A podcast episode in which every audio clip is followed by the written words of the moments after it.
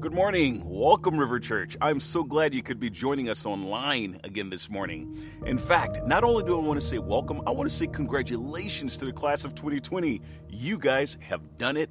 You've done it. You've done it. Congratulations. This morning, we have a special, special, special sermon, you guys, that I actually had the opportunity of hearing in advance, so I guess I kind of cheated a little bit. It is phenomenal by Pastor James. And something that he's going to share is something that the River Church is really about. That is the fact that we serve a relational God. Number one, he's a relational God because he sent his one and only Son, Jesus Christ, to down a cross for us so that we might experience eternal life. We can have a relationship with him. He also desired that we would have relationship with one another. In fact, in Ephesians 4, um, verses 2 and 3, it says, Be completely humble and gentle with one another, bearing with one another, being patient with one another, bearing with one another in love. Make every effort to keep the unity of the Spirit through the bond of peace. Peace comes when Jesus comes. That was God's desire, that we would be a people who would experience peace, and that comes through Jesus Christ. He wants us to have peace with one another also. In fact, let me pray for us, you guys. Peace of our nations, as well as through James' sermon. Father God, we come before you right now asking that you would rule and reign in every single situation that's going on. Whether it's been a coronavirus or the situation or incident that happened with George Floyd, we know that this is dear to your heart. We thank you for the fact that you're involved in every single situation. You are Shalom, the God of peace, and we press into you right now. I pray for my brother James, Lord, as he would come and actually give a powerful sermon, encouraging us not to be dismissive toward anyone, but if anything, to be willing to hear people's stories. But we know that once again, it all begins and ends at the cross of Christ. We thank you, Jesus, for being that one that brings us peace because you are our peace. Right now, Holy Spirit, fall on our brother James, anoint him as he powerfully speaks the word of God in truth unto us. May we have receptive hearts able to receive it well. It's in your precious name that we pray, Jesus Christ. Amen. Seniors, it has been a true gift for me to be your high school pastor these last four years thank you from the bottom of my heart for opening up your life for myself and for our small group leaders and for the whole River Church to be a part of your life and for gifting us uh, with your unique self. I want to leave you this one thing Proverbs 3 5 and 6. Trust in the Lord with all your heart, lean not on your own understanding. In all your ways, acknowledge Him, and He will make your path straight. Continue to put Jesus first, and everything else in your life will be a success. I love you all.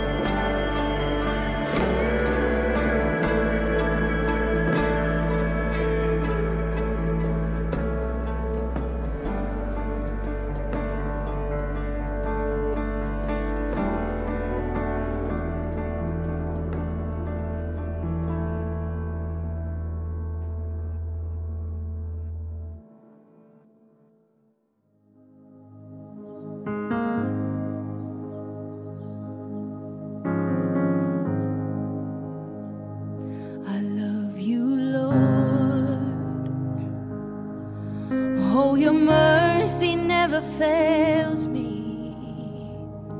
All my days I've been held in your hands. From the moment that I wake up until I lay my head, I will sing of the goodness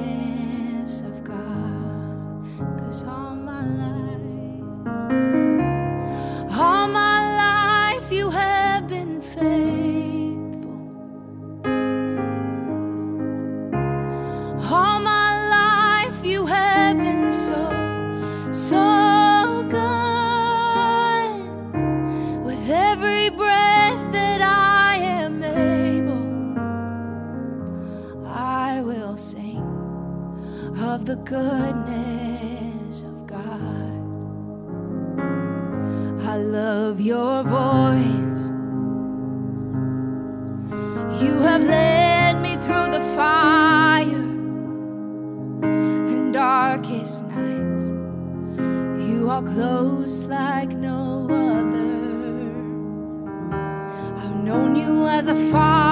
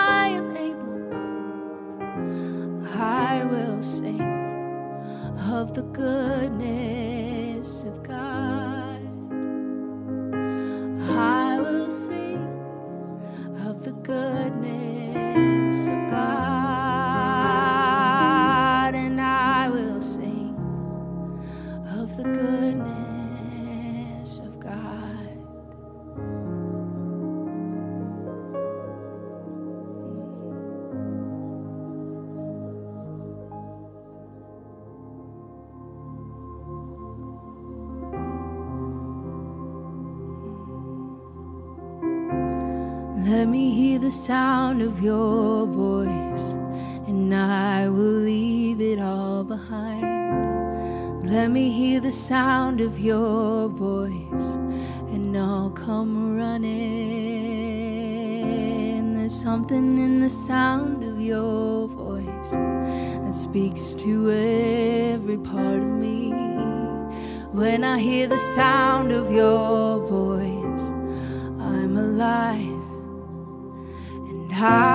was made to love you. It's all I really know for sure. All I am is wrapped up in you, the center of my world. And I was made to love you from my beginning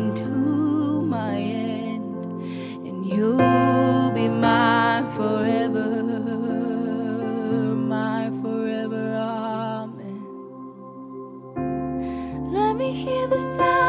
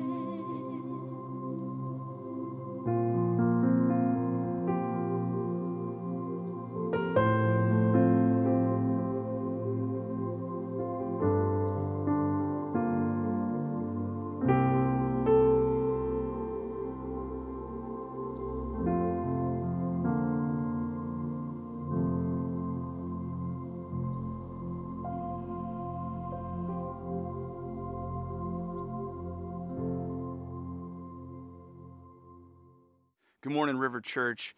James here, your beach pastor. And this morning, I don't have any jokes, and quite frankly, I'm not super excited about um, about the day.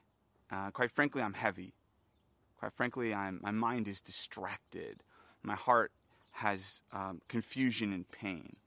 And as we wade into, as a church, the moment we're in, the cultural moment we're in, the historical moment we're in, there's one thing that I think are a few things we insist on as a church. One, we want to be led by the Holy Spirit. Like, whatever that means, that's a little nebulous, I know, but it's saying, Lord, what do you have us do? What would you have us say? Another thing is we want to lead in love. What would love have us do? Love in the tradition of Jesus. And, another thing we want to do is say, how does this square with our sacred tradition? Our scriptures. We, we look to the scriptures for many things, and one of them is to, to anchor us, to give us some sort of a sense in the midst of sort of the chaos of any historical moment, and especially this one, to give us a sense, Lord, what will our, will our way forward be? So as we continue to discuss this question of racism or the question of uh, bringing about ethnic unity in the church and society, one of the things that we want to do is make sure that however far we run in any direction, that we stop and say, What, Lord, do you have to say about this? What do the scriptures communicate on these topics? And so this morning, that's all I'm going to do, really simply. And I wish I had a long form podcast. I wish I had two hours to sit with some coffee and, and just discuss with a few people the nuances of this conversation. But I don't have that. And secondly, I want to be straight up with you. I have done, I'm, I'm, obviously a white dude. I've done most of my life in homogeneous beach communities, fairly affluent communities. And this is not a conversation that I'm any kind of an expert in. I've had zero experience personally with uh, being the victim of race, racism. And, and so I am, I'm fumbling through this. And so with that being said, here's all I want to do this morning. It's really simple, and it's just to say two reasons why I think I and we as a church can't sit this one out. Meaning, we can't just pass by this historical moment and these cries for justice and these cries against racism, whether that's individual racism, like personal feelings of racism, or that's systemic, broader systems of racism, whether that's present contemporary racism or that's historic instantiations of racism. Whatever the case is, I'm going to argue from the scriptures today that we can't just get a pass and say, well, I'm not seeing it in my little community in Palos Verdes or Redondo Beach or Manhattan Beach, so maybe I could sit this one out. Why is it that we are in good step with our ancestors in the faith and in good step with the scriptures in seeking the Lord's truth and will and acting um, constructively to stand against racism and bring about unity.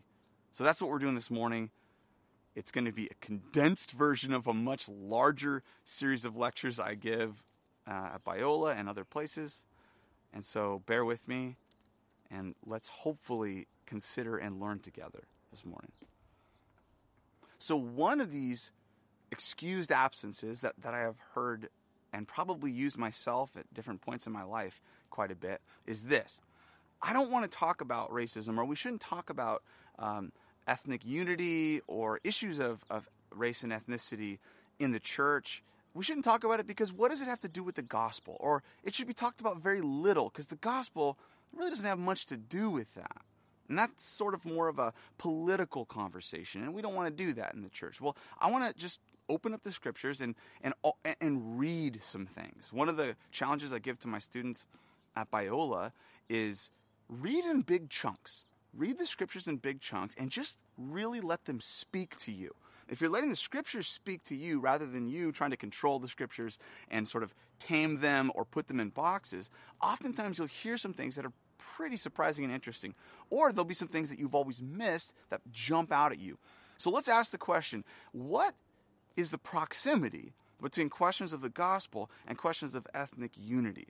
I want to start with one question. If I asked you, what is the mystery of Christ? If I polled you and everyone in the church, or I went down to uh, some sort of a Christian convention, I said, What is the mystery of Christ? What kind of answers would you give? There'd probably be all sorts of different answers. The mystery of Christ is maybe the, the fact that he was fully God and fully man. The mystery of Christ is maybe that we have forgiveness of our sins. Oh my gosh, how could God be so forgiving? What is the mystery of Christ? Check this out. In the heart of a, one of the most famous letters of Paul of Tarsus, he goes into this. And he's talking to a predominantly non Jewish church. And he says, For this reason, I, Paul, a prisoner of Christ Jesus, this is Ephesians 3, verse 1, for the sake of you Gentiles, Gentile is an ethnic category, it's non Jewish, those of non Jewish bloodline. Surely you have heard about the administration of God's grace that was given to me for you. That is, the mystery made known to me by revelation as I have already written briefly. Oh my gosh, Paul has a mystery he's going to share with us. This is awesome. Let's hold on and find out what is the mystery, Paul?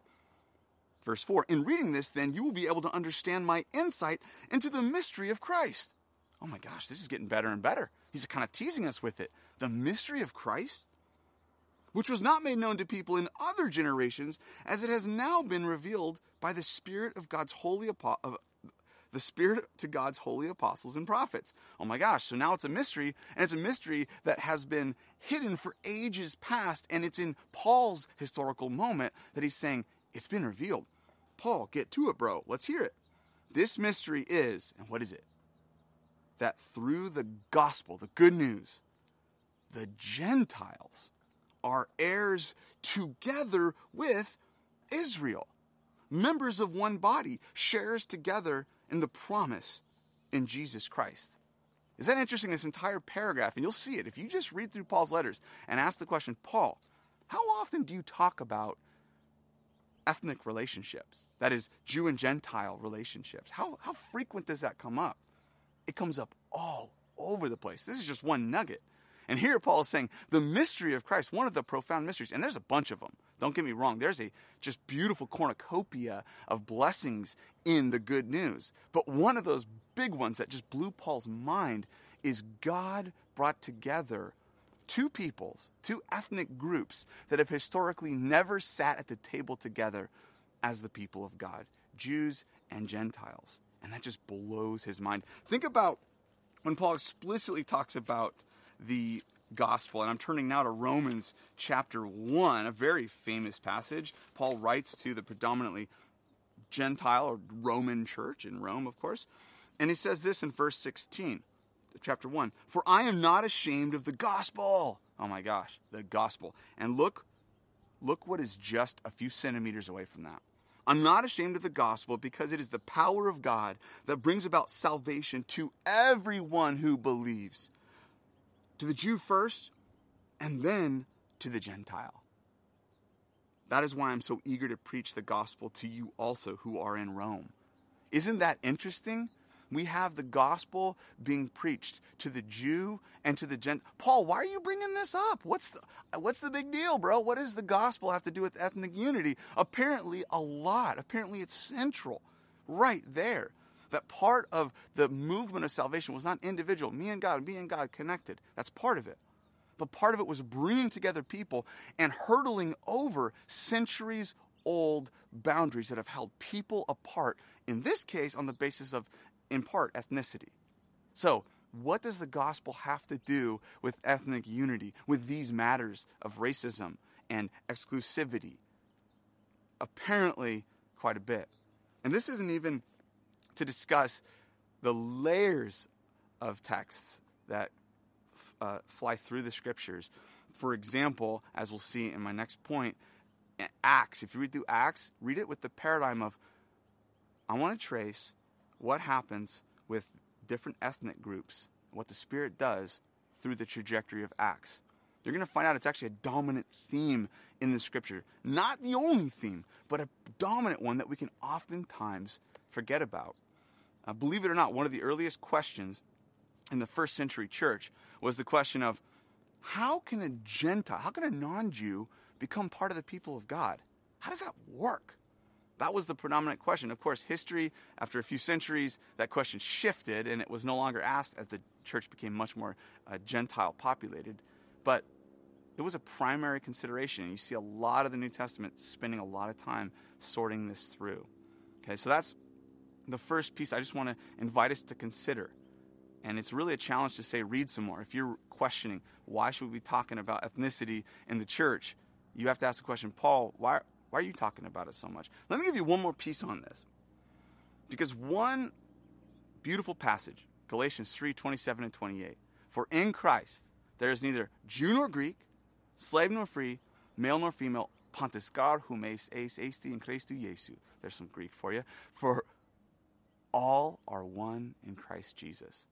That passage is one of the most beautiful platforms from which to stand as a follower of Jesus. But it also can be used to say, to get an excused absence from the conversation on ethnic unity, by saying, see, we're all one in Christ. And generally, people like me, perhaps, when I'm in a, when I'm in a community that I, I sort of am the majority, or at least historically have been the majority, people like me can say, why are we talking about this? We're all one in Christ. Does our primary identity as Christians eliminate the importance of our backgrounds? And particularly those that come from backgrounds that have not been historically enfranchised or given the benefits of a particular community. Let's check this out. Romans chapter 9, in the heart of Paul's letter to the church in Rome. Listen to what Paul says I speak the truth in Christ. I am not lying. Okay, so Paul's not lying. Okay? He's not saying something to move the audience, get some tears rolling. He's like, no, this is what I'm about to say is true. My conscience confirms it in uh, it through the Holy Spirit. Verse 2 I have great sorrow and unceasing anguish in my heart. Why, Paul? For I wish I were cursed and cut off from Christ for the sake of my people. My people. Yeah, Paul, you mean uh, you mean Christians, right? Because you're one in Christ and those are your people. He goes, Well, those of my own race or the, of my own flesh the people of Israel. And he goes on to describe how this group, that was a definitely a disenfranchised minority group in the Roman Empire, he, he describes how God has used them historically, and he asks the predominantly Gentile, non Jewish church to please share his heart for this group and not see themselves as better or able to just dismiss them because we're all one in Christ. So, my point with that is simple Paul obviously would say your number one name tag, your number one identity when you start following Jesus is I am a Christian. The ancients, Christianos e me, Christianos sum in Latin. I am a Christian. That's what takes precedent. That's what dominates. That is the headline of everything else. But it doesn't delete other identities. And it doesn't make null and void pain that is felt and connections to pain based on our ethnic backgrounds. So this is, this is I wanted to kind of share that with you and just consider it. So again, my challenge, read through the New Testament and ask the question, where does it talk about ethnic unity or matters of, of conflict and how the church can overcome that? So the next point, we'll explore that as well. So another sort of hall pass getting out of having the conversation about ethnic unity, standing against racism, standing with those who have been the victims of racism. Another excuse sometimes uh, that I've probably made in my own heart, and I've, I've certainly heard both years before and even now, is all of this stuff right now is just kind of a it's a novel thing. It's a Johnny come lately US specific issue. And should the church really steer the entire ship over to address it when it's just kind of this new thing? It, it comes and hopefully it'll go, but let's stick to the things that we've always been invested in as a church. Okay, so that's that's the sort of second paragraph, at least, of, of objection I've, I've often heard, an off ramp from the conversation. And, and I want to, again, just look to the scriptures and, and ask, is that the case? Um, and what we'll find, and again, I encourage you read Acts the whole way through, perhaps, especially the first 15 chapters. But the thesis statement of Acts uh, comes to us from the risen Jesus, and he talks to disciples who ask him a question. They ask him an ethnically specific question, quite frankly, an ethno uh, geographic political question. They say, verse 6, they gathered around him and said, Lord, is it this time you're going to restore the kingdom to Israel? So they're still thinking in terms of a political, a geopolitical, um, ethnic establishment of messianic kingdom.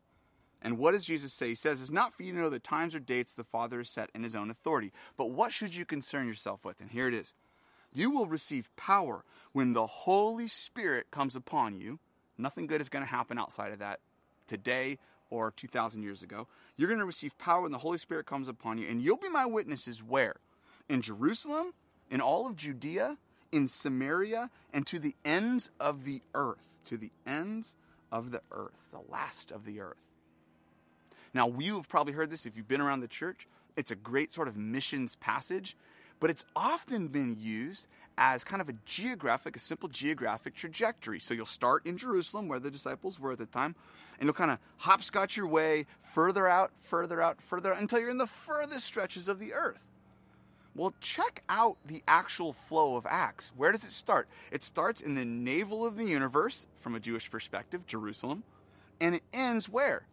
It ends in Rome, the navel of the universe, for the Gentile world, if you will. And all of Acts is actually a progression through increasingly boundary breaking ethnic spaces. For example, Jerusalem, Judea, much more homogeneous Jewish Christian communities. Then we move into Samaria by the time we get to Acts chapter 8, and we start seeing Samaritans who were kind of seen as like a sort of a not quite Jewish, uh, not quite Gentile, kind of something in between. If you've read John chapter 4, the Samaritan woman at the well, you see those tensions there as well. In Acts chapter 8, Samaritans are becoming followers of, Jesus. And by Acts chapter 10, the Holy Spirit has led Peter, who was a pillar in the homogeneous Jewish Christian Jerusalem church, takes Peter to Caesarea Maritima, which is on the coast of, of Israel, and it's a Gentile town into a Gentile's house, Cornelius, chapter 10. Read it for yourself. But Cornelius is not only a Gentile, he's a centurion, and Peter has most likely never been inside of a Gentile's house before that, let alone eaten with one, let alone called himself a fellow brother with one. And what happens? Peter goes, Well, here we are. The Holy Spirit led us here with dreams. I'm going to give you the gospel, the good news of Jesus, his death, his resurrection, the implications of that for all people. And then all of a sudden, the Holy Spirit falls on Cornelius and his whole entire household. So in verse 44 of this action, Peter's there and he's with a bunch of what are called circumcised believers. That's Jewish Christian believers who have only ever eaten with probably fellow Jews, who have only thought maybe Messianic kingdom was for the Jews. And they're with Peter in Gentile town, in a Gentile centurion's house. The Holy Spirit falls, and what do they say? Verse 44 while Peter was speaking these words, the Holy Spirit came on all who heard the message. That is the marker of the people of God now, the Holy Spirit. The circumcised believers, meaning the Jewish believers who had come with Peter, were astonished at what? That the gift of the Holy Spirit had been poured out even on Gentiles. They're astonished at this moment of ethnic unity that comes about by the Holy Spirit. For they had heard them speaking in tongues and praising God. And then Peter says, Well, surely no one can stand in their way of being baptized. They've received the Holy Spirit just as we have. So he ordered they be baptized in the name of Jesus Christ. Now, Peter heads back down to Jerusalem, and what happens? A lot of believers are former Pharisees who had became Christians. They were like, You went into a Gentile's house and you ate with him? And Peter's like, Oh man, oh, it's a lot more than that. They were offended. They were upset. They thought he had created a, a, a giant, giant problem of purity, and they have he crossed boundaries he never should have crossed. And what does Peter do? He stops and he explains what happened. And what do they do? They shut up and they listen. And then they go, Oh, praise the Lord then the Gentiles have the Spirit too. We're all one in Christ. This is crazy. Now you can see a little bit more why Paul would talk about the mystery of Christ being the bringing together of these groups that have previously been brought apart. Was it without pain? Oh, no way. There was all kinds of fits and starts and stumbling that happens. Read Galatians chapter 2. Peter is in with the community of Antioch believers, Eastern Mediterranean, Northeastern Mediterranean, and he's eating with non Jewish brothers, like he always has. Some really kind of conservative um, Jewish Christian believers come from Jerusalem, and they're not happy with that. He's eating with Gentiles. So, what does he do? He kind of pulls back a little bit. And Paul says, I had to con- confront Peter to his face and say, Peter, you're blowing it. You're, you're moving the wrong direction of the miracle of the new community in Christ. And he has to confront him. What's my point there? There's a few things. Number one, if you're fumbling in this conversation, if you're not really sure what to do, or maybe you've made missteps with respect to, to racism or ethnocentrism or just ignorance on things, guess what? Peter, the pillar of the church, did too and grew and continued to grow. And, and also, I want you to see that these kinds of problems and tensions have always been there. Final point, it's a historical point. I know this is a lot of stuff, but I just want to give a, a solid sort of biblical grounding for this. The time the New Testament is written was not peace, bubblegum, and unicorns in the world. It wasn't happiness and hugs. As a matter of fact, Jesus, if he was crucified around 33 AD in the Eastern Mediterranean in Jerusalem, by 66 AD, that's only 33 years later, the largest provincial revolt took place in Jerusalem, and it was an ethno religious political revolt. It was the great Jewish war against Rome. Do you think this new project of bringing together Jews and Gentiles in, at one table was going to be easy in that context, where sworn enemies are being asked to call one another brothers and sisters in terms of ethnic expectations? Absolutely not. So, is their context different than ours? Of course it is. Are the ethnic categories different? Of course they are. Is the challenge of bringing about unity in Christ and standing with those who are hurting and listening, is that the same project? I would argue, I think it is. So, as we think about the application and how, where do we go from here? And it's honestly a question that um, I've asked all the time and I, I do struggle with. It's like, what can I do? And we want to jump to doing, we want to jump to fixing. That's part of maybe how we're wired. Um, and I certainly, I don't want to just sit around and and um, do nothing. What can we start to do as a church? And I think there's a few things. First of all, as individuals, this might sound so cliche, but I think it's so timeless. That is prayer. That is truly getting on our knees before the Lord and saying, God, God, search our hearts, know our thoughts. We can deceive ourselves so easily with our own biases and our own subtle, maybe un- ignorance racism that we have that we're not even sure we have and the Spirit can show us that. So that's on an individual level. I think we could pray. We could pray together. And that's why I'm filming this on Wednesday, but tonight we're doing a prayer walk, a prayer sort of uh, gathering in solidarity with the pain of our brothers and sisters of color in this country that are experiencing and have experienced um, for centuries pain. We're walking and praying and saying, Lord, lead us, because I don't know the A, B, C, D solutions, but I trust God does. So that's, I think, where you have to start, or we get to start.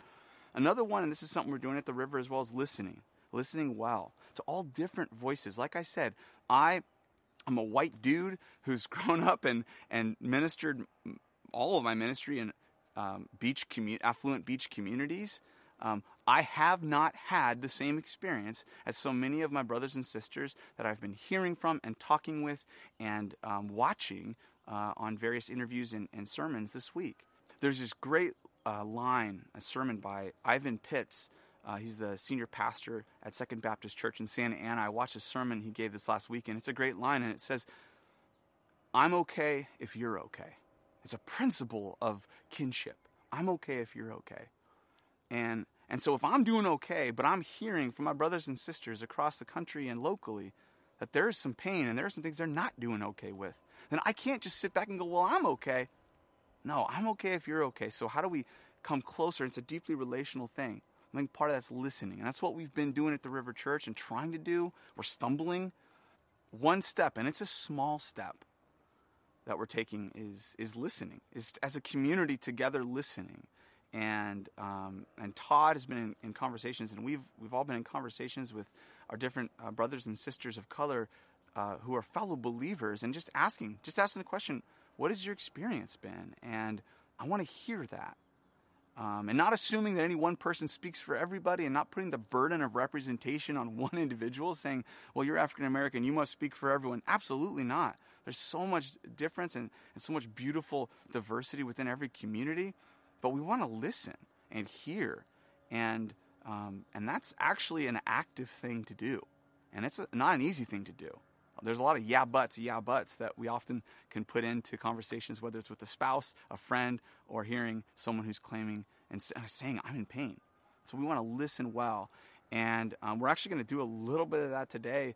Um, Joseph Hamilton, who has been with us since the start of the church, an incredible brother in Christ who spoke last week, he had a chance to interview uh, one of his dear friends and, and, someone who's done worship for us, um, Robert Dixon, aka Preacher, Dr. Robert Dixon, who uh, shares a bit of his story. And so we're going to listen in on that uh, at the end of this, and, and we're going to continue this conversation and continue actively seeking, Lord, lead us on. But I hope you have a little bit more now by way of, of a, a biblical foundation to at least encourage you don't take an off ramp on this conversation. Please, for the sake of love, for the sake of truth, for the sake of justice, for the sake of our brothers and sisters in Christ, and for the sake of being true to the, to the Jesus movement, let's stay in this and honor the Lord.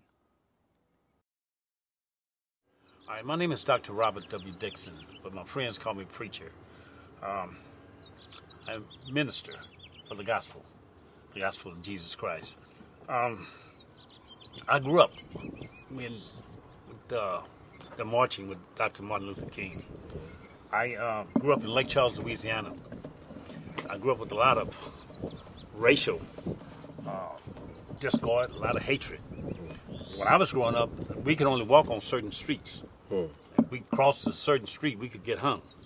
And uh, I witnessed a lot of beatings, a lot of um, horrible beatings as I grew up. And, uh, you know, I also watched I was a teenager, and I, I walked and, and worked with uh, different organizations. One was called the Black Humane Committee for Action, and uh, we did a lot of marching. We did a lot of a lot of things, you know, to protest what was going on. Mm-hmm. Uh, people of every race, you know, worked with us, and a lot of a lot of youngsters, you know. And and I look at it today, and I think, my, in my opinion, I think because of the magnitude of what's going on right now, we see um, a lot of the youngsters getting involved because it's it's uh, it's all over the media. It's it's all it's worldwide now, and and and of course, yeah, a lot of their friends are involved, and, and they may have some type of uh, anger behind it. But I think what's going on with the youngsters is that they see an opportunity to voice their opinion, which is really good. But in my opinion, I think it's it's part of a phase because when I was younger, I went through it but uh, I outgrew it mm-hmm. because I went on in life and did things that I thought I wanted to do. I went to the service. Mm-hmm. I came back and became a musician, and and while I was doing that, a lot of it had phased out. Mm-hmm. A lot of the stuff that was going on, you know, because I went to different cities and it wasn't as prominent in some of the cities that I was in was in the uh, military or as a musician. So uh, I didn't have the opportunity, or I didn't take the opportunity to continue to voice, let my voice be heard. You know. So, and I think that's probably what's going to happen. You know, I, that's just my opinion. I think that's what's going to happen with the younger generation because as you get older, your mind tends to go in different directions, mm-hmm. and as long as the, the protesting and stuff fizzles out, they're going to fizzle out. You know, and so. Uh, when you look back at history, you see a cycle. Mm-hmm. It just repeats, it repeats, it repeats. Mm-hmm. Now, as a Christian, I firmly believe the only way that we're going to really grab hold to this, uh, because I firmly believe that we can't change anybody's mind. We, we can talk till we blue in the face, we can protest, but people's hearts are where they are. The only somebody that can change somebody's heart and mind is God. So I firmly believe if I'm going to protest, I'm going to pray and I'm going to pray before I protest. I believe that the church, the universal church, that's what the power is. The universal church. When I say universal, I mean every church. It doesn't make a difference what race, what culture, whatever. Should come together and begin to pray. You know, I believe God will be moved when that happens because uh, we talk about fellowship, we talk about relationships, we talk about uh, being what God wants us to be, but we're not doing that. Not as a church. Uh, that, of course, I'm not saying that no church is doing it, but you know, as as a universal church, we're not doing the things that we're supposed to be doing, and I think that's why we have such hatred. We have so many uh, uh, situations and circumstances that are so negative in this world today because the church is not taking the stand it should take. The church should be the leader of what's going on in the world, you know, and, and uh, I don't think that the church is. So I, I think it starts with the church standing up and beginning to pray and let God do what He can do. And we do what we're supposed to do. We're supposed to be praying, man. We're supposed to be praying 24 hours a day and being specific in our prayer. You know, if we have police officers out there that are doing illegal stuff, we need to pray for them, especially for them. Pray and pray and pray till we see a change in them. Because I firmly believe God can change their hearts. He changed my heart. I was a drug addict. You know, I was doing all kind of wrong out there. And, and, and it's nothing that God can't do. And that's what he calls us to do, is to pray. Uh, and and I, I think it's uh, Timothy, First Timothy chapter 2, it says that we should pray for all men. All men. You know, and uh, that's important. If, if, if we take our eyes, as Christians, we take our eyes off what we're supposed to be doing, then how can the world do anything? You know, yeah. they don't they don't look at God, they look at themselves. Yeah. I, I think, you know, just, just listening to you and, um, you know, we, I talk about the, the generational trauma, right? Um, a, a, part of trauma is this this overwhelming sense of hopelessness, and I think I heard you say that you know once it, things are going to fizzle out, and and that's a result of the trauma I believe that you've experienced. Um, that you know what things are just not going to change, um, and and then when we talk about the uh, you know some of the folks who are out there looting, which I, which I believe is wrong. Uh, Louis, um, I forget his last name, but he was a U.S. Supreme Court judge. He says um, crime is contagious, mm-hmm. and when the government breaks the law, um, it invites uh, uh, others to mm-hmm. become a law unto themselves. Okay. It invites anarchy, mm-hmm. and so you can see that um, you know there are some folks out there that are that are out of control, mm-hmm. um, but we have to go back to the source, and I think that um, we have to challenge ourselves and some of the ideas that, that we have because if I, as an African American man, don't think that anything is going to be different, I can't expect anyone else to believe that it will be different. And if, if in my core I think that things are going to stay the same, then my attitude, my behavior, and my actions will all reflect that. Um, and and so uh, it just it just means that there is a greater need for dialogue. There's a greater need for prayer. There's a greater need for revelation, for God's Spirit to rest fresh on us, to change change our mindsets, um, not just uh, uh, mentally but emotionally, how we are, uh, this baggage that we hold on to. Um, but I do believe that change is here, and we can be a part of that change if we do as Todd did. We press through that that that that wall. Um, I think it was Michael Jackson. He says, uh, "If you want to make the world a better place, mm-hmm. then look at yourself yeah. and make the change." Right, right. Now, you know, I don't want you to think that I don't believe that, that you know change can come. What I'm trying to say is that biblically speaking, because of sin, we're where we are today. Okay, that's the bottom line: sin. And the Bible talks about what's going to take place from now until Jesus Christ comes back, and that's the key. Mm-hmm. We're going to keep seeing this until Christ comes back. Mm-hmm. But what I'm trying to share is that the only way we're going to make a change within ourselves or, or try to help reconcile anybody else back to God is doing what we're supposed to be doing as a church. Mm-hmm. That's all I'm saying. The church in general, the universal church, is not operating the way it should be operating. Okay, uh, we don't even come together as churches. We got church here, we got church, a church everywhere, and following their culture. Mm-hmm. How many times do we see churches coming together? Does it make a difference what culture, but coming together and praying together, fellowshipping together, mm-hmm. or going out into the community together? We don't. We see mm-hmm. each church trying to struggle through their own community with the things that's going on in their own community. That's where the fault lies. It's, it has to start with the church. We need to get ourselves together so that we can be an example and we could you know, be that that that uh, illuminate Christ to the world, mm-hmm. so that others will have opportunity to see Christ, have an opportunity to repent and mm-hmm. to uh, receive Christ as Lord and Savior. That's where it starts. Of course, because of sin here, nothing's really going to change, but it can get better. And what I mean by that, it can get better by other people being saved. And when they become saved, of course, their hearts change. Mm-hmm. Okay, through the Holy Spirit convicting of their heart, through the Word. We need to be doing what we're supposed to be doing, going out and ministering, you know, evangelizing, not just to ourselves. Not many churches go out and walk down the streets and talk to people. That's what we're supposed to be doing. You know, we feed people, yeah, but how many times do we invite them back and say, you know, or how many times we get their address and go to their house and knock on the door and say, well, look, you know, I'd just like to talk to you a few minutes, tell you about Jesus, you know, or find out if you have any other needs. Open up our hearts and our minds to them. We don't see that. At least I don't. You know, I mean, the church that, that I'm ministering with right now, and that you are, we try to do as much as we can, but that's not enough effort. You know, that's not enough effort. And I think that's not enough effort. My belief is that's not enough effort because people are not digging into the Word of God, learning the Word of God, and applying it to their lives. It has to start with us. You know, Yeah. that's all I'm saying. Paul talks about that. He says, "Forever learning, but never coming into the knowledge of the truth." Yes. But let me just say, uh, preacher uh, and I met uh, some. What, is it six years ago? Almost six, yeah. Six years ago. He was the first man. Is that okay? He was the course. first man in my reintegration program. Uh, we met. He was supposed to go to San Diego, and uh, at another house, he was already uh, scheduled there, and and we met, and in a pizza, in a little pizza shop, had one piece of pizza and a great conversation, and. Dr. Dixon, preacher, has been with me ever since. I love this man.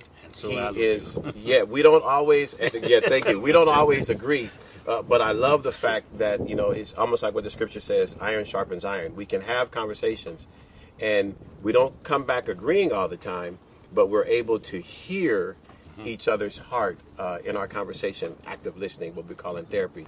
So I appreciate you. I appreciate your words um, and just uh, your life and, and, and testimony as a person. My, my old pastor used to say, Reverend Murray, Dr. Murray, he would say, the best sermon you preach is the one you live. Amen. Amen. True, And you true. live great Yeah, sermons. amen. And you know, when we first met, it was like I told you, when I first heard you speak, you know, it was like God speaking. You know, I knew He was a man of God, and I kept that in my heart and kept it close to me. And I, I told him, and I'll tell you always, I'll go wherever you go, as, as long as the Lord tells me, you know, that it's okay.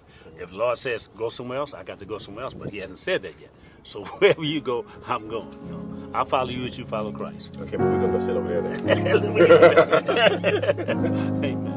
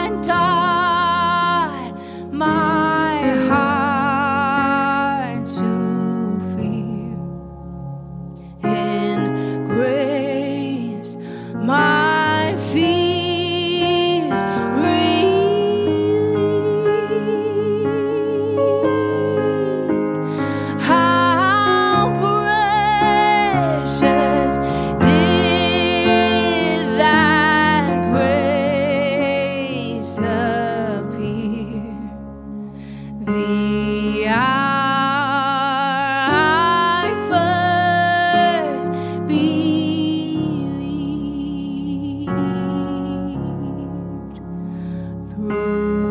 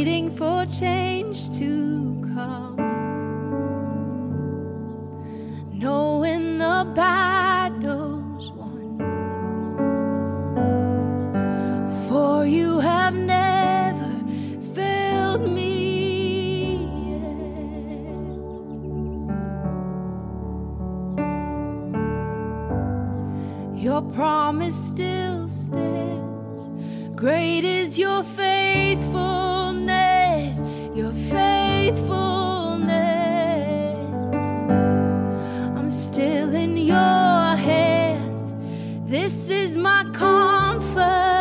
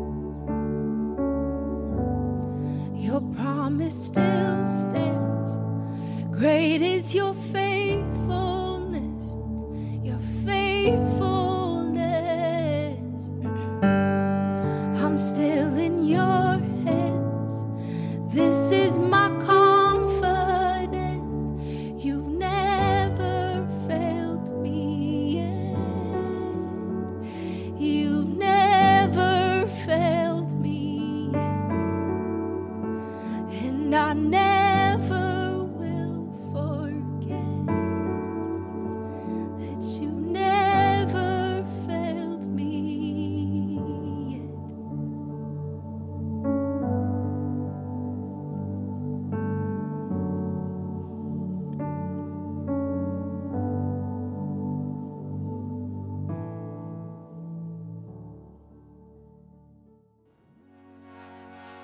Wow, what a powerful sermon. Thank you, James. Man, my heart is really encouraged right now.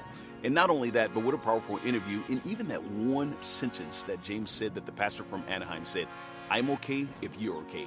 The reason that we can say that, you guys, is when we look back in Genesis 1:27, what does it say? God made man in his image. That means we're all created equal before the Lord Jesus Christ. You know, I'm going to take this to a personal note right now. I have to be okay with that because for me, I have, you know, quite a few friends from different cultures and everything, but I have a lot of my white friends who've actually gotten in touch with me and wanted to process. I have about 95% of them that get it, who sympathize, who empathize. And I have about 5% who've struggled with it and everything and say, Jasmine, what do you mean white privilege? Come on, explain that to me. I don't get it. And you know what? There's a part of me that almost wants to be dismissive and look at them and say, What do you mean you don't get it? That's totally you. But I have to be okay when they're okay. One of my buddies came over the other night, and I think we talked until 12:30, processing, and I could not turn a deaf ear to him because then that would not be the loving thing to do. So I just want to encourage you guys: be willing to do that with your friends who may be from different background or whatever it may be from you. That's what Jesus would do. Thank you, you guys. Have a blessed